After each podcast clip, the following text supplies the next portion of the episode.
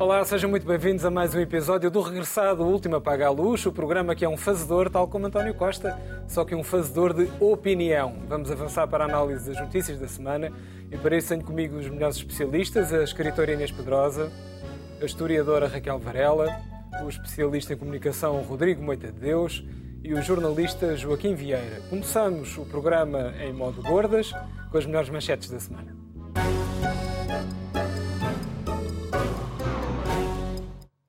Começamos em modo internacional pelo Joaquim, que quer falar sobre um ataque russo na Ucrânia. Joaquim. Boa noite.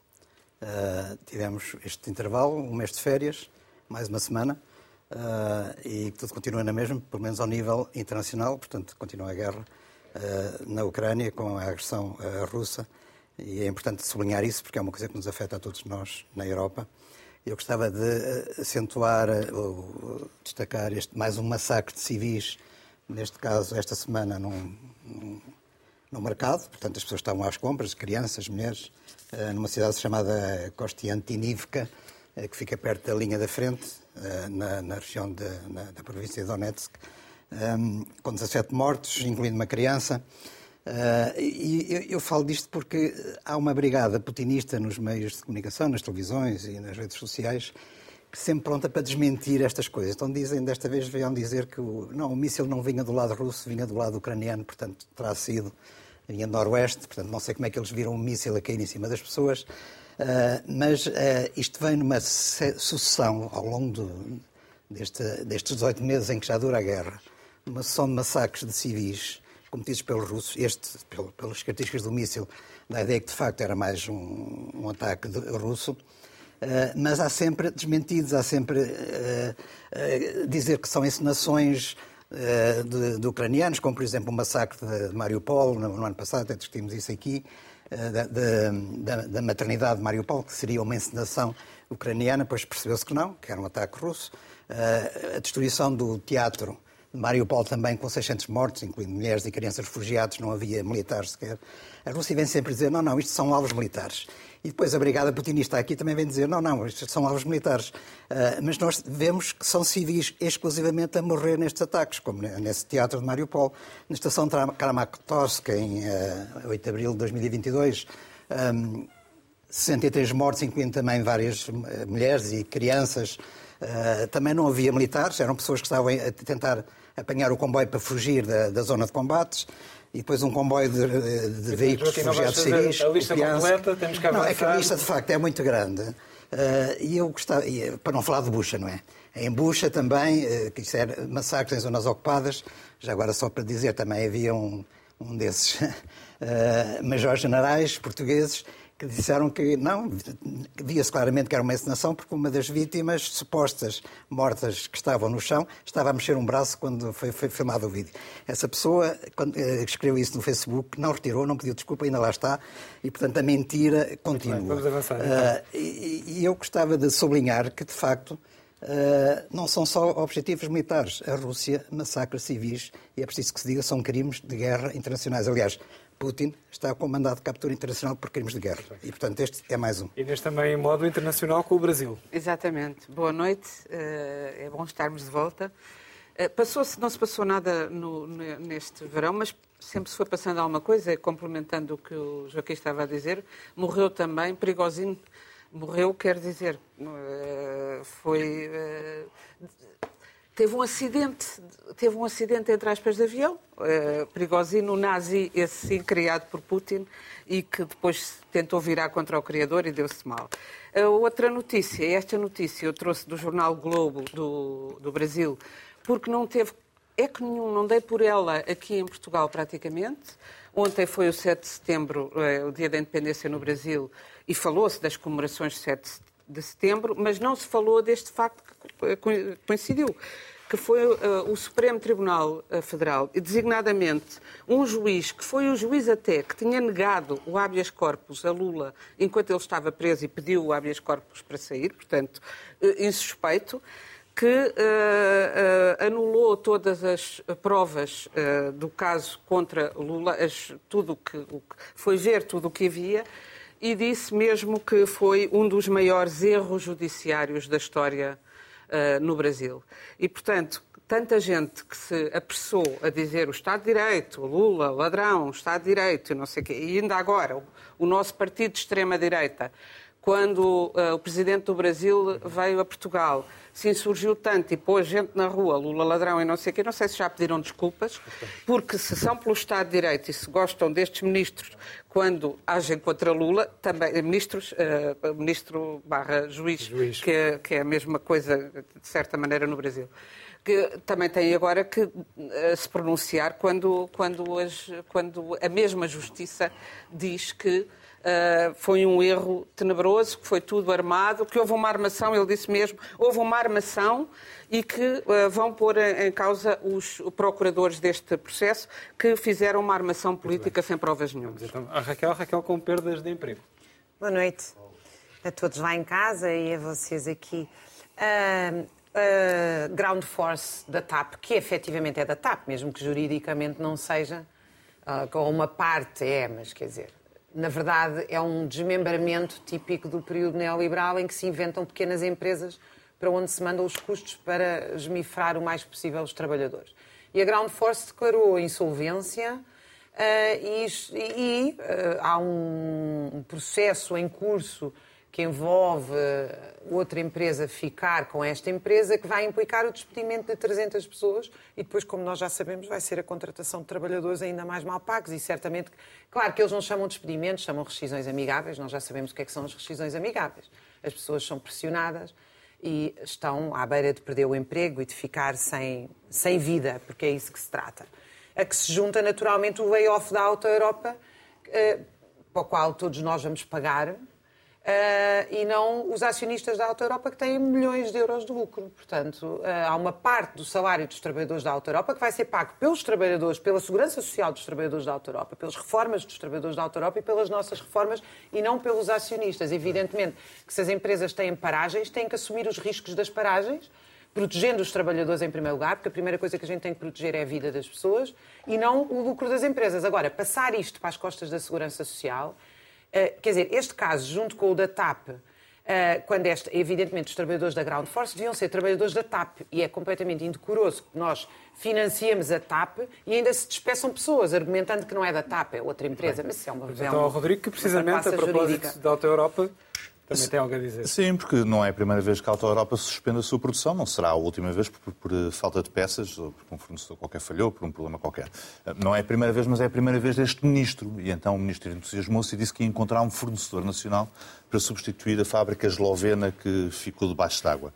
O que é uma coisa absolutamente espetacular, se vocês pensarem nisso, porque o Governo, na prática, está a oferecer um Ministério inteiro para substituir um departamento da Auto Europa, que devia procurar fornecedores. Pronto, eles acham que vão fazer aquilo que a Volkswagen não foi capaz de fazer. Eles é que percebem de indústria automóvel.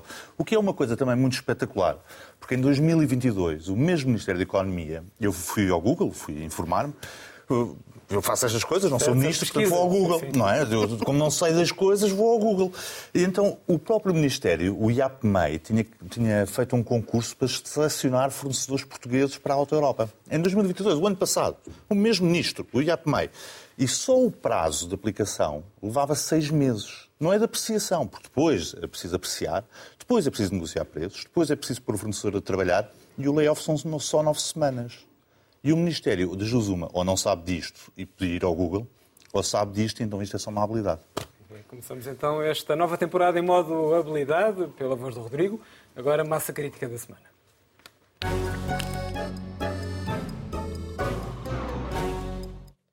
Como diria Garcia Marques, muitos anos depois, diante do pelotão de fuzilamento, haveríamos de recordar a tarde remota em que Rubiales deu um beijo a uma jogadora espanhola de futebol. E desde então têm corrido rios de tinta sobre o assunto. Vídeos de vários ângulos, conferências de imprensa, pedidos de demissão, greves de fome. O assunto dura há tanto tempo que até parece um jogo do Futebol Clube do Porto. Entretanto, ainda vamos a tempo de fazer a pergunta: muito barulho por nada, sim ou não, Inês? Olha, não, não é por nada, porque para já, estou, para começar pelas, pelas ocorrências mais recentes, Ontem vi uma, uma crónica do Observador, onde alguém, onde o cronista dizia que tanto barulho por causa de um beijo pequeno ao burguês. Ora, no Observador, falar-se de um beijo como pequeno ao burguês, acho que já é uma, uma mudança. Eles eram mesmo, maoístas. É, geológica. geológica. essa coisa que o pequeno ao burguês tem a ver com a Passado mal lista. E depois, este foi de facto um verão quente, a todos os níveis. Um verão quente, um verão gelado. Um verão, houve também essa, as, as mudanças do tempo estão cada vez mais, mais eh, catastróficas. E, e eu, eu acho que de facto eh, tem, há coisas que têm de acabar. Como dizem as espanholas, se acabou. E, portanto, eh, foi um momento marcante de qualquer coisa que não pode continuar a acontecer. Eh, dirão, mas não é. O Rubiales, no fundo, primeiro disse: Ah, é um beijo como de pai para filha. Quer dizer, os pais para para as filhas não, não beijam as filhas na boca. Não, na nossa cultura nunca, nunca isso existiu, não é? É um beijo de- com outra. com um cariz sexual. E, portanto, depois disso foi consentido e foi até ela que. Eh, que é outra coisa que é atacar a vítima. eh, e eh, eu não gosto muito da palavra vítima, porque é evidente não é a mesma coisa. Como disse o Allen, e foi isso que o Allen disse, não foi mais do que isso, não é a mesma coisa que ser atacada num, eh, e violada ou algum beijo arrancado num beco escuro. Bem, não é a mesma coisa, mas é à frente de milhões de pessoas em que a pessoa não pode reagir na altura e, de facto, ele não faria isso a um jogador do sexo masculino. E ah, também se fizeram... Teria com- graça. Hã? Teria graça. Pois, mas a verdade é que não acontece, não é? E por alguma razão não acontece. É uma pena. Ah, e a comparação do beijo do Casilhas, eh, que também foi feita, não, não, não colhe, porque era um beijo entre um homem e a sua namorada, ou entre dois namorados, não é o caso. Portanto, foi completamente despropositado. E se ele tivesse admitido logo que sim, que foi despropositado, não o devia ter feito, eu acho que a coisa não tinha ganho as proporções que, entretanto, foi ganhando. Ah, neste momento, que, eh, fala-se de que eh, ele pode até ser preso, eu isso de facto acho um exagero, voltando ao Woody Allen, que, que estão sempre a acusar o Woody Allen. Ele também, mais valia estar calado, mas como tem 88 anos, fala do que lhe apetece. Também é verdade. Mas ele apenas disse uma coisa do bom senso. Eu também acho que o bom, manda ao bom senso que o Rubiales não seja preso por causa disto. Agora, também manda ao bom senso que ele não tem capacidade e não é só aquele beijo, é também quando eh, ganham o jogo, mostrar os, bat- mexer nos genitais, não tem eh, perfil para ser, para ser presidente da Federação Espanhola. Tanto é que já, já havia 15 jogadoras da seleção que não jogavam por causa dele, que tinham queixas dele. E, portanto, acabou-se esta coisa do, do corpo das mulheres ser território de expressão dos afetos. E pode ser que aqui o nosso Presidente da República também perceba, quando vê uma grávida, não lhe pode dar um beijinho na barriga, porque a barriga da grávida não é território de expressão dos afetos dele. Corpo das mulheres. Porquê? Porque. Foi querido. Hã? Achas querido? Foi, foi- foi querido. Quer dizer, não, não tô- Abre aí, que- queres que eu te dê beijinhos na barriga agora? Achas Agora, agora estamos na televisão. estamos a ter mas, em estamos na alta. televisão. Isso era um Portanto, grande fica- Ficava mal dizer que não. E ficava pior ainda, dizer que sim. Não, o corpo das pessoas, a- a- as outras pessoas, nós temos direito a decidir quem é que nos toca, quem não nos toca. Nós todos, seres humanos, não é? Mas há o beijo na face. Não é? É. O beijo na face de Que não é cumprimento. solicitado, não é? É um cumprimento. pronto. E que também, que também, olha, eu beijo muito menos do que beijava antes de Covid. As epidemias servem para isso, não é? E, nós, e tínhamos também o hábito de beijar bebês. Ah, um bebê tão querido, o bebê recém-nascido, vamos beijá-lo. E quando os pais dizem não, são muito mal educados, mas a verdade não se deve, porque passam germes e essas coisas. E, portanto, ah, temos direito a, a- e, e devemos ensinar as crianças que não, nem toda a gente nos pode mexer de toda a maneira. E, portanto, acho que. que Vamos à se Raquel então. Raquel. Bem, eu acho que tenho uma visão diferente sobre esta questão. A primeira coisa é que eu acho que é ótimo que a gente se abrace e se beije todos, e é muito bom para o sistema imunitário, mas sobretudo é muito bom porque nós somos seres humanos sociáveis de afetos e, e o nosso corpo é território de afetos. Um- uma, amiga, uma amiga dizia-me recentemente que, noutro país, não vou dizer qual é, o bebê dela, que é um bebê absolutamente amoroso, que abraça, que é um querido, ah, outra bebê, portanto com 3 anos, disse ah, não, ah, stop. Porque a mãe ensinou a dizer stop. Uh, quer dizer, eu podia fazer imensas piadas aqui. Qual é a noção de consentimento de uma criança de 3 anos e o que é que outra criança de 3 anos faz quando abraça? Isto a mim, eu dei este exemplo extremo para as. Eu acho que nós estamos a entrar num território perigosíssimo. Eu, pessoalmente, acho que Marcelo Rebelo de Sousa tem uma atitude muito populista. Agora, dentro do populismo político, que é infantilizar a população, eu acho que há uma coisa genuína em Marcelo Rebelo de Sousa. são os afetos. Os beijinhos são Muito sentidos. mais do. Eu não ando para aí a dar beijos às pessoas no meio da rua, etc. Ele anda e aquilo é honesto. Se as pessoas gostam de os receber, etc., eu não vejo mal nenhum nisso. Acho muito mais horrível na Holanda, onde eu vivi, onde tenho imensos colegas, nós não podemos tocar nas pessoas e as pessoas, quando dão um passo bem, nem sequer apertam na mão. Isso, para mim, eh, portanto, é, é muito mais. eh, eh, é reflexo de, de- de uma sociabilidade, quanto a mim, pior. Agora, outra coisa é o que- o- a ameaça sobre as mulheres e a violência sexual sobre as mulheres. E eu acho que esta história do beijo é completamente descabida, desproporcionada à forma que isto tomou. Acho que realmente, eu, eu pessoalmente, eu vejo isto como uma espécie do canto do cismo desta dita nova quarta vaga feminista. Eu não, não me revejo minimamente nisto. E, aliás, acho que ela está tão. As pessoas estão tão fartas deste fanatismo que o massacre mediático teve a ver com isso, porque ah, há, um, há um cansaço generalizado, felizmente agora também muita gente de esquerda e democrata, contra isto, porque nós, quando uma mulher é violada na Amadora às quatro da manhã, tem uma nota de rodapé no Correio da Manhã e ninguém liga nenhuma. Um beijo numa coisa eufórica de futebol, etc. Eu, não, eu nem sei quem é a figura. Tive de férias e levei as férias a sério. Portanto, quer dizer, admito que seja uma pessoa sem interesse nenhum ou que seja um machista empedernido que. Não, não sei. Não, não- A minha discussão não é essa. A minha discussão é que quantas coisas importantes é que nós não discutimos e coisas infinitamente mais importantes para a vida das mulheres. Porque, evidentemente, as mulheres estão em perigo quando não têm maternidades abertas, as mulheres estão em perigo quando não há creches, as mulheres estão em perigo quando nem casas têm para habitar e as relações dos casais ficam profundamente degradadas porque nem sequer têm um espaço, andam sempre aflitos porque perdem os empregos, porque perdem as casas. Isso é que são questões absolutamente fulcrais. E, portanto, isto a mim parece um entretenga, mas felizmente acho que a onda está a passar.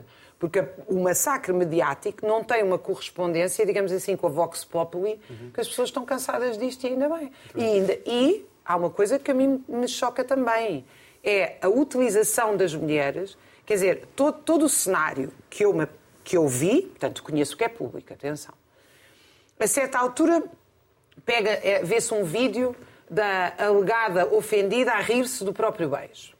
Eu não sei se ela se arrependeu do beijo, se mudou de direito, está, está no seu direito, não, não, não vou entrar por aí. Só digo, escolher isto, escolher, eh, quer dizer, no fundo, aquilo parece muito mais uma disputa de homens por lugares altamente milionários da seleção, em que as mulheres aparecem como um jogo e não propriamente. Mulheres, quer dizer, era infinitamente mais digno para, para as mulheres do mundo inteiro que se ela se sentisse ofendida, dava-lhe uma chapada à frente de milhões. Era super útil para as mulheres, se ela se sente ofendida. Se não se sente, se acha que é eufórico e que permite, tudo bem.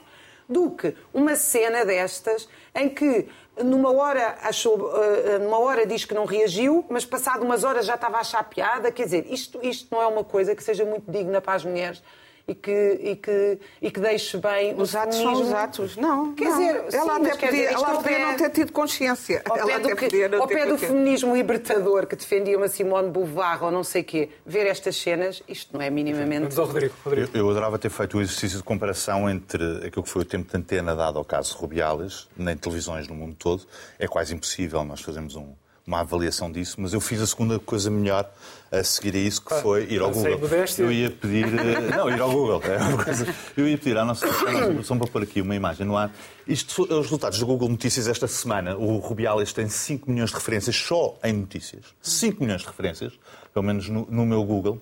O senhor Sanchez, que é o primeiro-ministro espanhol, provavelmente o próximo primeiro-ministro espanhol, tem 60 mil. E que está a negociar um governo, Um governo super complexo. era super complexo.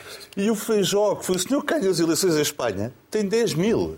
Isto é o mundo todo ao contrário. E, 10 e o- mil ou 10 milhões? Não, 10 mil, 10 mil, 10 mil. 10 mil. 5 milhões é o Rubiales. é? Uh, Google. Google Portugal, atenção. Depois, se eu estiver em Espanha, provavelmente dar-me há outros resultados, mas estou a falar, uh, é, o- é, o, é, o, é o único critério Até os científico. deviam estar muito mais em baixo do que o Rubial É é uma coisa espetacular. É uma coisa espetacular. E isto demonstra bem também eh, o funcionamento do sistema mediático. Eu ia pedir para pôr uma, uma outra imagem no ar. Aliás, vamos ver uma série de. Eh, isto é o Pedro Sanches, primeiro-ministro espanhol, no meio das negociações do seu governo, não é? Eh, a dedicar tempo de antena ao caso Rubiales, mas depois há outras reações mais engraçadas, porque depois as televisões iam pedindo reações. E algumas reações que depois, a certa altura, já exigiam que também tivessem cobertura mediática. O PAN, por exemplo, foi reunir com o presidente da Federação Portuguesa de Futebol. O Partido dos Animais uh, vai reunir com o Presidente da Federação Portuguesa a propósito do caso do Presidente da Federação Espanhola. Porquê? Porque aquilo estava a dar tempo de antena. Mas não foi caso único. Há uma outra imagem que eu gostava de pedir. Até o Bloco pediu, não é, uma posição mais dura da Federação Portuguesa de Futebol. De repente nós temos os partidos políticos todos a falar sobre o futebol espanhol num campeonato do E mundo bem. feminino. Não, é uma coisa simbólica E- do tratamento das mulheres que é Vamos ainda, vamos ainda mais longe. Ainda- já, já vamos à parte do comportamento das mulheres. Vamos ainda mais longe pedir para pôr aqui uma outra reação ainda mais curiosa. Este é o porta-voz do secretário-geral das Nações Unidas. Eu vou voltar a repetir. Porta-voz do secretário-geral das Nações Unidas a discutir Exatamente. o Piquito. O Piquito do, do presidente. é o o Piquito. É o beijito. Beijinho- É o beijito, é o beijito. É é uma coisa extraordinária. O Piquito é o secretário-geral, o porta-voz do secretário-geral das Nações Unidas. E vou pedir para pôr uma outra, uma outra imagem no ar. Esta imagem é também do Campeonato do Mundo. É a primeira jogadora que se apresenta com um hijab, que é a coleira de uma mulher. Uma coleira. Aquilo é uma coleira. Não é um símbolo religioso. É uma coleira. E, de repente o mundo ocidental passou a considerar isto aceitável, uma mulher apresentar-se de coleira num jogo de futebol. O Piquito é que é ofensivo. Não, eu, não, eu sou contra as duas uma coisas. coisa, é uma coisa. é Não, uma coisa não é, não é, Não, mas não. é que nós normalizamos Não, e não, passamos a falar de, de- as coleiras como símbolos da diferença Não, cultural não, não, não, não. e perdemos um tempo monumental a discutir aquilo que é, pronto, é um. ah, Mas enfim, no, no caso da, da- da muçulmana, digamos assim, a jogadora, tens- deves ponderar se ela é obrigada a usar aquela roupa ou Não, se ela joga. faz por opção eu, própria. eu vou, eu vou- eu ser cruel. obrigado. Eu vou ser cruel. Pavlov chama-lhe condicionalismo. Se eu educar, assim, desde pequenina, Claro. a explicar que se ela não puser aquilo, não vai para o céu, e se não respeitar o marido, não vai para o céu, acredita que ela vai gostar. Como havia escravos que achavam que o seu papel era mesmo serem Por escravos. isso é que a França faz muito bem em Então, e- impedir. e- andar- nem mais, vais, nem vais- mais. vais obrigá-la a tirar aquela roupa e a, Sim, sim. a Eu, eu por como as outras. e ela proibia em toda a. Europa. Isso Eu é uma violência sobre to- ela. Exatamente. eu É uma violência sobre aquela. Europa, e um aquela mulher que tu estás a Exatamente. E como tirámos as coleiras aos escravos. Mesmo que eles não quisessem. Ok, vamos lá. Mesmo que eles não quisessem. é- Vamos é- voltar ao caso. Isso é uma matéria muito sensível, não, não pode ser abordada dessa maneira. Ah, eu acho que, ah, em relação a este assunto, o critério tem que ser saber se a jogadora ah, se sentiu ou não abusada. Ah, qual é o ponto de vista dela? Ah, isso é o fundamental. O resto, Ela já fez queixa Penso que é secundário. E ela, de facto ela fez queixa. Fez queixa à justiça.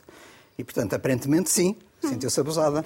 E sentiu-se abusada, nesse caso, era uma coisa que ele não devia ter feito, porque não lhe pediu consentimento.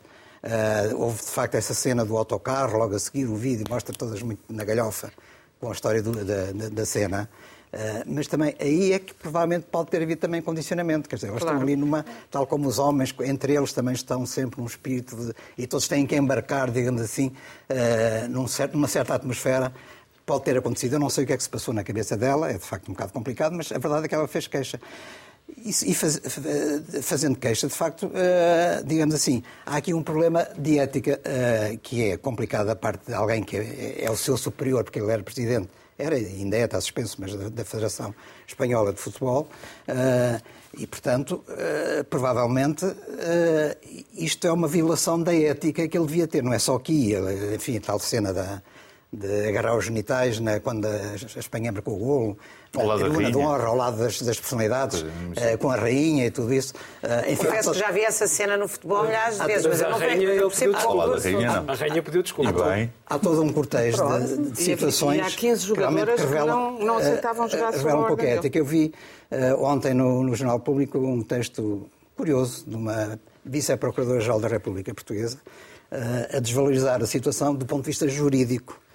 Mas isto aqui eu acho que não é uma questão jurídica nem criminal, é uma questão eh, ética. Eh, porque tem que haver ética da parte de quem está à frente de uma Mas há uma dimensão jurídica aí que é a instituição demissão. como aquela. Se nós começarmos a Eh, demitir e, as portanto, pessoas por isto, não, o que é que vai acontecer nos locais de trabalho? Em violações de ética. Vai deixar de haver pode haver em que- sentido? em que os responsáveis tenham que ser Como afastados. E neste toda- caso, eu acho muito bem. Agora, a o problema da dimensão, eu acho que há aqui. isto estalou, porque, como diz a Inês, isto era simbólico do tratamento das mulheres em Espanha, no caso concreto. Há o movimento Me Too e, portanto, há uma tentativa de libertar certas amarras. A Espanha é um, é um país muito machista, há mulheres assassinadas com muito, muito mais frequência do que aqui em Portugal também. A Espanha é maior. Maior. Ah, e- mas mesmo assim, em média, haverá mais do que aqui em Portugal. Ah, e isto, para as mulheres espanholas, também foi uma espécie de uma libertação, foi uma, uma válvula que se destapou. E, portanto, o caso em si É claro que não é uma violação, não foi uma violação, e portanto é preciso graduar, digamos Claro. assim, a gravidade do problema, mas de qualquer maneira eh, eh, as mulheres aproveitaram para de facto reclamar e dizer eu, acabou, e portanto tem aqui. Eu acho que o Me Too tem utilidade com todos os excessos que, que acontecem muitas vezes em movimentos. Eh, existem, em movimentos de protesto existem excessos, mas tem a sua utilidade porque de facto põe as mulheres num patamar igual aos homens. Portanto, é isso, essa luta que é preciso continuar e que ainda não acabou. Isto é um passo eh, mais à frente em relação a isso. Muito bem, vamos então seguir para o nosso extra extra, no espaço em que debatemos o tema principal da semana.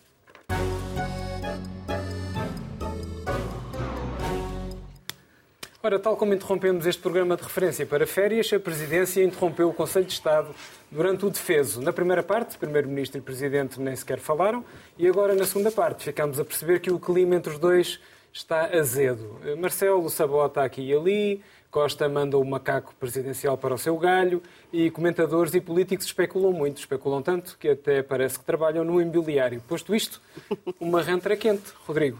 É, é verdade. Eh, Até por falta de explicar porque é que o Conselho de Estado ficou interrompido. É porque havia um jogo de futebol para ser visto, do outro lado do mundo, que é uma coisa... Feminino, feminino, do mesmo campeonato. Eu já, já nem vou aí. Curiosamente, do mesmo Mas, campeonato, isto é- o país, de facto, tem aquilo que merece. É uma coisa, é uma coisa inacreditável. Nós estamos a falar do, do- aquela coisa do Conselho de Estado, não é? Os sábios da nação. Eu, eu não tenho... Não, o Primeiro-Ministro já ia a Timor. Fez um desvio para ir àquele... Ele, ele- ele te- teve que sair do Conselho de Estado para chegar a horas ao jogo. Pronto. Não, não, é, uma- é uma coisa... eu- Enfim, eu acho que nós, nós de facto, merecemos uns uns aos Fez outros. sempre isso. Ah. Aos jogadores de futebol, à seleção masculina, Eu- tinha que fazer à feminina, não é? Pois, exatamente. Ah, bem. e, e para Bom. quando o sub-15 também. E o. é eu- atenção, o problema é o futebol. Isto é, é uma coisa doentia, quase. Mas eu, eu trouxe as duas notícias Nós não começámos a 24 semana horas. passada por causa do futebol, sabia? Eu Sabia, sabia. Então, sabia. pronto, Não, é um- pronto. Eu trouxe É duas assim. notícias com, com- a diferença de 24 horas. Ahm, a- primeira notícia sobre o Conselho de Estado desta semana era a questão do AMU. Não é? Portanto, nós estamos a discutir a questão do AMU, 24 horas depois, nós não estamos a discutir a questão do AMU, estamos a discutir a questão das, das fugas de informação e até depois com aqueles spins, não é? De que o Primeiro-Ministro não fala porque aquilo é um sítio perigoso e tudo aquilo que diz sai cá para fora. E o que é uma coisa absolutamente extraordinária, porque nós discutimos as fugas, não é? Mas tanto o Presidente como o Primeiro-Ministro dizem que as fugas não correspondem à realidade. Portanto, nós não estamos a discutir as fugas porque não houve fugas. Houve é, desinformação ou fake news. Não é? Porque se eles os dois desmentem a tese do AMU, é porque não houve uma fuga de informação. E, e a coisa mais O divertida... não desmentiu completamente. Sim, exato. exato. Isso é que o silêncio não era por causa do Foi- humor. foi- que é- exatamente. É outra coisa. E- Portanto, confirmou. Exato. Havia silêncio. Mas um, um pormenor curiosíssimo nesta discussão toda, que, neste, neste aparato mediático em torno do Conselho de Estado, é que nós continuamos sem saber o que é que foi dito ao Primeiro-Ministro, quais foram as críticas. E sobre isso não há fuga. Ou seja, o- o- nós estamos aqui a, a divertir-nos mediaticamente à volta do, do amu, não amu, da fuga, não fuga, mas não sabemos o que é que lhe disseram na prática. O que é que foi dito, não é? Sabemos que ele saiu a discutir com o Miguel Cadilho, mas o quê? Era o quê? Era a política de educação? Era o PIB? Era o desemprego? O que é que foi dito, ao certo? O que é que, o que, é que lhe disseram na cara que ele amou? Ou não, que ele não amou, desculpem, eu, lá estou outra vez. Isto, para- isto tudo para dizer o, o- o seguinte, e vou, vou ser rápido a, concluir. Não é a primeira vez que o Governo faz um diploma neutro, daqueles que não faz bem nem mal, antes pelo contrário, nem um diploma prejudicial. Não é a primeira vez que isso acontece. Eu estou a referir-me claramente ao pacote mais habitação. Da habitação. O que está, de facto, a mudar, e eu acho que isso é, é pena este circo, porque essa era a intenção do Presidente da República, é, de facto, haver muito maior escrutínio sobre as políticas. E isso vai ser inevitável na reentrée, ou a partir deste momento. Vai, de facto, haver muito maior escrutínio sobre todas as decisões políticas. Ah, Porque o Presidente amoou ou não amoou, porque é uma coisa a vingar-se, não, é- não interessa o porquê. Não, não, não estou aí. Mas é uma inevitabilidade haver muito mais escrutínio, até porque nós estamos a caminhar para eleições. Portanto, cada vez que o, diplo- cada vez que o, ministro, o ministro ou o governo quiserem anunciar uma proposta, uma medida qualquer, vai haver muito mais escrutínio. O problema disto é que tende a aquecer o ambiente e não dá para aquecer o ambiente porque estas sopas têm que ser servidas frias ou então o caldo entorna. Estás a referir-te a Vichy Soase, sopas frias Eu e já Marcelo estava a pensar em Rebelo de sopa. Sousa? Não, porquê vocês estavam a pensar na Vichy Suave? Vocês também são muito maldosos. sopa fria. E, além disso, isso é um comentário. Vocês têm, vocês têm a noção que isso é um comentário que só 10% dos portugueses percebem porque os outros 90% não têm idade sequer esse 10% é a nossa audiência. É, Não me preocupa. Vamos a direcionar bem a mensagem. Joaquim. Bom, eh, as críticas, nós sabemos das críticas feitas a António Costa. Não foi nesta sessão, foi na primeira parte. Sim. Primeira e a segunda, como no futebol, não é? Eh, e veio cá para fora o que é que transpirou. Se bem ou mal, não sei. O que é que lhe disse, que tinha arrasado, a política económica. foi Mas o quê? O quê? É, é em concreto, não é? O que Cavaco Silva disse também. portanto, alguém faz fugas de informação, seletivas, provavelmente. Para mim, há um suspeito acima de todos, mas não vou dizer qual é. Ah, Não de, é qual- muito difícil. de qualquer maneira. Não, O nome difícil, começa mas- por M e acaba em não, L. não, não, não, não, já não, já não, provavelmente só há um. E Essas condições, portanto, não vou confirmar. Ah, agora, Acho de muito facto, feio estás a falar assim do Por Dr. Francisco. Pinto Balsemão. que é o único Começa dono de um canal de Emma, é televisão e do Francisco jornal. Sentado É à mesa. o único Eh, jornalista, O único claro. jornalista sentado à mesa. Sim, Agora, de sim, bem, facto, bem há- notado, bem notado, bem notado. Não sei se há mais escrutínio, se há mais intenção de escrutínio, que é Sim, diferente. tens- porque, tens razão. eh, Marcelo disse logo, quando fez a história do caso Galama, ele não gostou da, daquela insistência eh, de António Costa em, em manter o ministro eh, e, portanto, anunciou que, de facto, ia, ia atuar diferente. Eu até dava a entender que ele ia calar-se, mas afinal não se calou, continuou a falar, até fala com mais intensidade. Eu digo intenção de escrutínio porque eh, vejamos, por exemplo, outro caso do verão, que é o, o- o diploma dos professores, as carreiras dos professores. Ah, aquilo, ah, Marcelo atacou com toda a força, votou, mandou para trás. ah, e depois, o que é que aconteceu? Bastou alterar uma palavra ou acrescentar uma palavra designadamente na introdução do diploma e a seguir ele já, já promulgou. Portanto, não sei se é de facto a intenção de, de, de escrutinar melhor a atividade do governo, se é a intenção de atrapalhar a vida do governo, que eu acho que Marcelo tem tido muito essa atitude eh, nos últimos tempos, atrapalhar a vida de António Costa. E, de facto, há aqui uma situação que é muito diferente do que era no primeiro mandato de Marcelo, não há dúvida nenhuma. Agora, não sei se o país, desta maneira, vai chegar a algum lado, com esta guerrilha. Enfim, já tivemos uma coisa semelhante quando foi do segundo mandato de Soares e de Cavaco Silva. Mas são situações perigosas que tendem, a, podem eh, degradar o ambiente político. Mas eu não, Eh, po- posso eu não sei. Posso Diz, interromper? diz, há há coisas, é, é verdade tudo isso, mas eu não estou a falar só do, do Presidente, porque o- eu diria que o próprio ambiente mudou, ou seja, a vontade de escrutinar é cada vez maior. E começas a ver coisas mesmo na forma como as, as peças noticiosas são feitas, em que já não transmitem aquilo e precis verbis, não é? Eu estou, estou a pensar, por exemplo, da, da última, do anúncio das medidas dos jovens, em que as peças dos três canais eram quase críticas em relação àquilo, Eh, que era uma coisa que não acontecia até agora. Críticos no, no ponto. Estás a falar do jornalismo que é feito, praticado. Também, também, porque é uma consequência também do ambiente que tu vives. Sim, foi dito que eram medidas que já tinham sido propostas pela oposição, eh, que não foram aceitas na altura pelo PS, há muito pouco tempo, aliás, e agora, de repente, eh, Costa o fazedor é Costa o plagiador, como, como estão a dizer, porque foi buscar coisas que tinham sido propostas e tinham sido chumbadas antes. Eh, mas, no, no pacote Mais Habitação, por exemplo, também eh, Marcelo eh, vetou, se calhar com algum fundamento, porque de facto aquele, pacote nós já discutimos aqui eh, de uma forma muito crítica, todo, todo aquele conjunto de medidas que vai ser muito prejudicial para o mercado de habitação em Portugal. Mas depois ele vem deixar esta ameaça, ah, mas eles podem aprovar outra vez, nossa, tem a maioria absoluta, mas ainda falta a regulamentação e a regulamentação vai a mim e então aí vou cair em cima deles. É um bocado isso, esse recado que ele dá. E de facto esta, esta situação de eh, ping-pong eh, acho que não é nada saudável, continuo a insistir. Eu não sei o que se passa com o Marcelo, mas a, a verdade é que todos os, os presidentes que tivemos em democracia eh, dissolveram a Assembleia da República. Mas quando dissolveram, o resultado a seguir foi um resultado totalmente diferente daquele que existia. Portanto, geralmente foi a oposição que ganhou, com exceção de Marcelo. Marcelo também dissolveu, mas dissolveu para dar a António Costa uma maioria absoluta. E, portanto, não sei se Marcelo tem isto atravessado, porque ele sabe que é o último mandato, vai acabar uh, daqui a, três anos, uh, seis meses antes já não pode dissolver, antes do fim do, do, mandato, e, portanto, se calhar ele quer deixar um legado qualquer, que não sabemos qual é, uh, para ser superior àquilo que foram os outros presidentes. Não uma portanto, dissolução, mas na duas. expectativa. E, não sei, pois talvez duas dissoluções. Aliás, ele continua a agitar agora menos, mas continua um bocado. Uh, essa coisa ele não esqueceu completamente. Mas a verdade é que ele também vê que ele pode dissolver, mas será que depois a oposição tem força uh, para vencer as próximas eleições? Eu duvido muito, até porque, na, na, verdade, ele está a fazer o papel da oposição. Mas, mas não é ele que se vai candidatar às, às, às legislativas. E, portanto, se calhar arrisca-se, arrisca ele é a, a deixar tudo na mesma. É o partido dele. Mas não é, não é o partido dele, mas não é o líder. Pois, eu acho que Marcelo Rebelo de Sousa, enquanto Presidente da República, neste momento está a prejudicar claramente o seu partido. Uh, está a fazer uma coisa que não devia, mas que os presidentes raramente uh, resistem a fazer, e, e Mário Soares também fez no segundo mandato. O Mário Soares também fez e depois o Guterres até ganhou as eleições. Exato. E dizia-se que ele estava a prejudicar o trabalho uh, da oposição que de Guterres. É, uh, agirem a favor do partido de onde são, tá, ou agirem contra o governo, contra o governo que é de, outra, que é de, que é de, outra, de outro partido, de outra cor, de outra inclinação política. E, e, e, portanto, no primeiro mandato, normalmente fazem a tal estabilidade institucional. E depois, no segundo, que já não têm a perder eleições, vão para uh, a parte partidária da sua função. Só que aqui, neste caso, Marcelo uh, está a sobrepor-se. Não que, não que seja difícil, uh, Marcelo é um bom.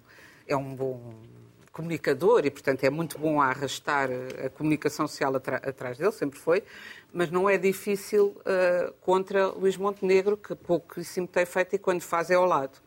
Porque faz muito mais, tem feito, por exemplo, fez muito mais barulho com o que é que se passou ou não no Conselho de Estado do que com as propostas Uh, e faz sempre muito mais uh, barulho com uh, os casos e casinhos do que com política, as políticas concretas, provavelmente porque muitas vezes, agora pode, acusa o Costa de fazer, de ir às propostas que foram feitas uh, pelo PSD, mas também o PSD já foi a propostas que o PS propôs e nunca mais cumpriu. E uma delas, uh, as da habitação, por exemplo, que tem demorado imenso, uh, talvez porque não é propriamente o Primeiro-Ministro que vai construir as casas que prometeu, mas não tem cuidado de que elas sejam construídas a tempo, designadamente residências universitárias. De, para. E isso é um problema imediato.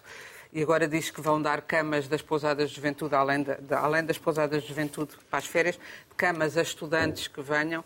Isso não é maneira de se estudar um ano inteiro, não é com uh, camaratas na, numa pousada de juventude, não são condições dignas para um estudante fazer um curso universitário. Bueno, António Costa veio dizer esta semana que então acordaram agora para o problema da habitação. Eu já desde há muitos anos que estou a cuidar dele. Pois, está a cuidar, mas muito devagar. Claro que o devagar não depende só dele. E nós sabemos como é que são as instituições em Portugal e também os problemas que qualquer, uh, qualquer um de nós que queira arranjar um muro na sua casa terá com a construção civil, mas isso são problemas que também o governo tem de resolver de, de, do mercado de trabalho ser a miséria eh, que é ainda em Portugal.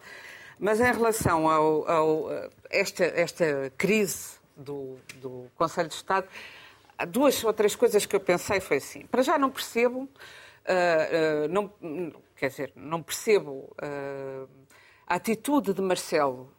quer dizer, percebo, percebo que ele quer estar sempre na Berlinda. Aliás, nós tivemos férias todos e uh, os ministros e o Primeiro-Ministro também conseguiu ter férias, mas Marcelo não teve férias nem nos deu férias, porque passámos o verão todo a ver uh, jornalistas à volta dele a sair do, do, banho, estão lá porque ele disse que tinha coisas para dizer, não é? Eu até acho que ele devia ter feito um speaker's corner lá na praia onde estava para, e todos os dias e àquela hora falar que era mais simples, sempre a dizer coisas, vou estudar o pacote da habitação, depois estudou, vetou, e depois, eh, como o governo não ligou, ele disse mas, aquilo que o Joaquim já disse, mas eu vou fazer, eu agora ainda falta, ainda falta a regulamentação. Foi criando um ar cada vez mais de diabrete da floresta, que ele tem até fisicamente, de hiperativo diabrete da floresta, e, e, no Conselho de Estado quis fazer a mesma coisa, mas acaba com a dignidade do Conselho de Estado. E, uh, seja ele ou outra pessoa a, tra a, trazer as coisas cá para fora, se houve amu, se não houve amu, depois, o próprio facto de comentar, não, não falou, mas não foi a MU, já está a dizer que houve esse silêncio. E daí o Primeiro-Ministro disse: Eu não digo se falei ou não falei, e ninguém me ouvirá dizer nada do Conselho de Estado. Agora, eu também acho, e aí duas notas. Uhum. Acho que o secretismo de 30 anos é francamente exagerado quanto ao que se passa no Conselho de Estado. Ou de uma hora sequer. Eu acho que Dizem, ah, porque as pessoas não se sentem, os conselheiros não se sentem à vontade a dar conselhos ao Presidente da República se, vierem, eh, se, se vier a saber-se. Isto foi uma, uma das, das, desculpas que eu ouvi. O que eu acho, muito mal, porque se as pessoas têm. Mas é um bom ponto, Inês. É, é Pois. ponto. É, então, então talvez seja bom contratar pessoas, contratar, não são contratadas, aquilo é um serviço Convidar. cívico, mas convidar pessoas que não sejam cobardes. Talvez exato, seja é isso, é e isso, que é isso. digam Não o que têm a dizer, dizer, exatamente, porque sim. é uma questão política. Sim, portanto. se tem, e se tem alguma coisa privada para dizer ao Sr. Presidente, pedem uma audiência ao telefone. Pedem-lhe uma audiência e tal, mas... telefone. Exato. Então, até podem Porque- fazer em direto pela televisão, nesse caso. Porque se- o que é que se pensa? Eu- mas eu já dizia aos 10 anos, porque pode haver comentários sobre pessoas e criar mais atritos políticos. Embora eu acho que não devesse haver comentários, eh, não devesse de- nunca eh, o comentário ser sobre o Galamba ou, o- ou esta ou aquela, mas ser sobre, Sobre a política. Pronto. Claro. E portanto aí não havia razão para haver secretismo. Pedimos à Raquel para fechar. Depois, desculpa, mas só mais uma coisa. Acho que também a, a- a história da bomba atómica, dos presidentes poderem ter a bomba atómica e estarem sempre a ameaçar, cria uma instabilidade. Quer dizer, eh, que, que eu, já que se fala tanto de fazer revisão constitucional, acho que é a altura de se rever eh, constitucionalmente as funções, os poderes do Presidente. Não é verdade que a Assembleia da República não seja suficiente para provocar eh, a dissolução de um governo quando é necessário, porque os próprios primeiros ministros, aconteceu com Guterres e aconteceu com Sócrates, chegam à conclusão de que não têm condições para para continuar. E e acabava-se e acabava-se com esta com estas touradazinhas todas que só desprestigiam a função do presidente. Eh, Ele deixa de ser o garante, dá, dá razão aos monárquicos, ao menos a rainha de Inglaterra ou o rei de Inglaterra é aquela figura de garante da serenidade. E neste momento, sinceramente, dentro do- dos dois, ainda vejo o PM a ser mais garante da serenidade do que o Presidente da República, ao que me parece. Raquel, Quer dizer, o Conselho de Estado é um órgão consultivo que se ocupa de coisas como vou citar. Isto também está no Google, como diz o, O Google é espetacular. fartaram-se de Não pesquisar. vais a ministra. Diz o Rodrigo. Já não vais a ministra. Dissolução da Assembleia, demissão de um governo, declaração de guerra ou paz. Ah, ora, ah, nós, ah, coisas tão sérias quanto financiamento ou não à guerra da Ucrânia, que está a ser feito pelo Estado português, eu sou contra, mas isso nunca foi debatido, quem é a favor, quem é contra. Ah, o estudo que saiu agora, não é novidade nenhuma, mas enfim, os- como os jornais têm que manter ah, umas coisas, aparece estudo, publica, não sei o quê, já toda a gente sabe isso, mas ficámos a saber que as coisas estão ao nível salarial da Sérvia, já nem é. ah, portanto, nós estamos ali no, to- no fim do fim da Europa, não é, não é União Europeia, não é euro, não é nada. E uma boa parte das pessoas, 50%, ah, tem problemas graves de acesso a, a questões básicas. Estamos a falar dos trabalhadores, nem sequer estamos a falar dos desempregados, ou que evidentemente estão numa situação ainda pior. Nós, este, o assunto também não foi a TAP, também não foi a habitação, também não foi os professores, que eu penso que há 140 mil alunos sem professor, qualquer coisa deste género. Eu posso estar a. Porque 140 mil é o número de professores. Quer dizer, não é, 100, não é os 140 mil. Há falhas em várias disciplinas falhas que que afetam faz- centenas de milhares de alunos. Cente, Acho que é deverá. 100 mil, 100 mil, creio eu. Pronto, eu li dito. 140, admito que seja 100 mil, Não sei, seja o que for. É completamente. Enfim, é, é- é um, um grau que mostra a total incompetência das classes dirigentes de dirigirem este país. Muito a bem. fuga de cérebros, a fuga de cérebros do país. Quer dizer, as empresas andam. Aqui Del Rey, vamos vender. Qual foi a proposta das classes dirigentes? Nós vamos pôr o país à venda para recuperar ah, o regabof de créditos dos quais andaram a viver, não fomos nós, os trabalhadores, são as classes dirigentes, durante 20 anos. E depois descobriram que, ao entrarem as casas no mercado mundial, os trabalhadores não podem pagar casas, vão-se embora daqui. Agora queixam-se, choram, ai, não temos casas. Evidentemente que esta questão não se vai resolver como se resolveu a do passe. Vamos lá arranjar um passe de 20 euros que os trabalhadores vão para viver para 70 km, mas ainda conseguem vir cá parar. Agora, o assunto não é assim, evidentemente, até não se resolve. Ou seja, isto eh, precisava de uma volta estrutural. Enfim, nada disto foi debatido. Eu vou dizer o que é que foi debatido. Uma reforma estrutural. Foi debatido assim. A suposta e alegada fuga de informação de Montenegro, o suposto silêncio do Primeiro-Ministro e o comentário do Primeiro-Ministro a uma suposta e alegada fuga de Montenegro. Este foi o tema. E isto, quanto a mim, remete para outro problema, ah, que é, evidentemente, a questão do jornalismo. Eu não acho que o país tem o que merece. Nem acho que o jornalismo está, como muita gente, as pessoas depois revoltam-se contra os jornalistas, esquecendo a diferença entre editores e jornalistas.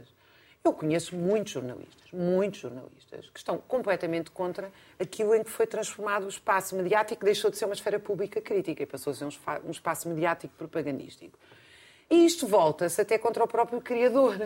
Porque, de facto, as pessoas sentem uh, que nada disto faz sentido. Quando nós temos problemas tão sérios e o debate ainda em torno disto, fica uma coisa muito esdrúxula. Eu tive só 20 segundos no Liceu Camões, que é um dos espaços, poucos espaços de esfera pública do país, como é a, esfera, a festa do Avante, Uh, ou seja, espaços que são, eu não vou à festa do Avante, mas é um espaço evidentemente Estás de a comparar esfera o Liceu pública. Camões com a festa do Avante. Vamos, vamos concluir. É tudo lá mesmo escoso. Tudo lá escoso. fechar. Estou a 30 comparar o seguinte que é muito importante. Eh, nós não temos, não vou desenvolver isto aqui, mas espaços onde há debate público de ideias fora do mercado e do Estado. É isso que determina uma sociedade civil forte. Portugal é das sociedades civis mais frágeis de toda a Europa. E a festa do Avante, o Liceu Camões como espaço de debates públicos, de muita coisa lá se passa, e outros pequenos exemplos que há por aí, outros mais pequenos, são exemplos raros dessa esfera pública. Quando é absolutamente normal noutros países, não há uma festa do Avante. Há vários partidos que têm festas, há vários liceus que abrem as suas portas ao público, há muito mais coisas. Cá, Tens não a há. festa do Pontal no Algarve. não há. Exato, exato, exato. Mas eu estive lá num fórum Liberdade E e, Pensamento Madeira, Crítico, onde estavam Raquel. centenas de pessoas e debates brilhantes sobre estes assuntos que eu ouvi e penso, caramba, foi um Conselho de Estado fora do Estado. Muito bem, fora do Estado e nós agora quase fora de tempo com o vídeo byte da jornada. Tudo que acaba em crítico é logo perigoso. Entretenham-se nos palácios, nos almoços, na intriga e na criação de factos políticos, mas deixa-nos trabalhar, deixa-nos trabalhar para desenvolver Portugal. No tempo em que a relação entre Primeiro-Ministro e Presidente também não era doce. Despedimos com amizade. Até para a semana.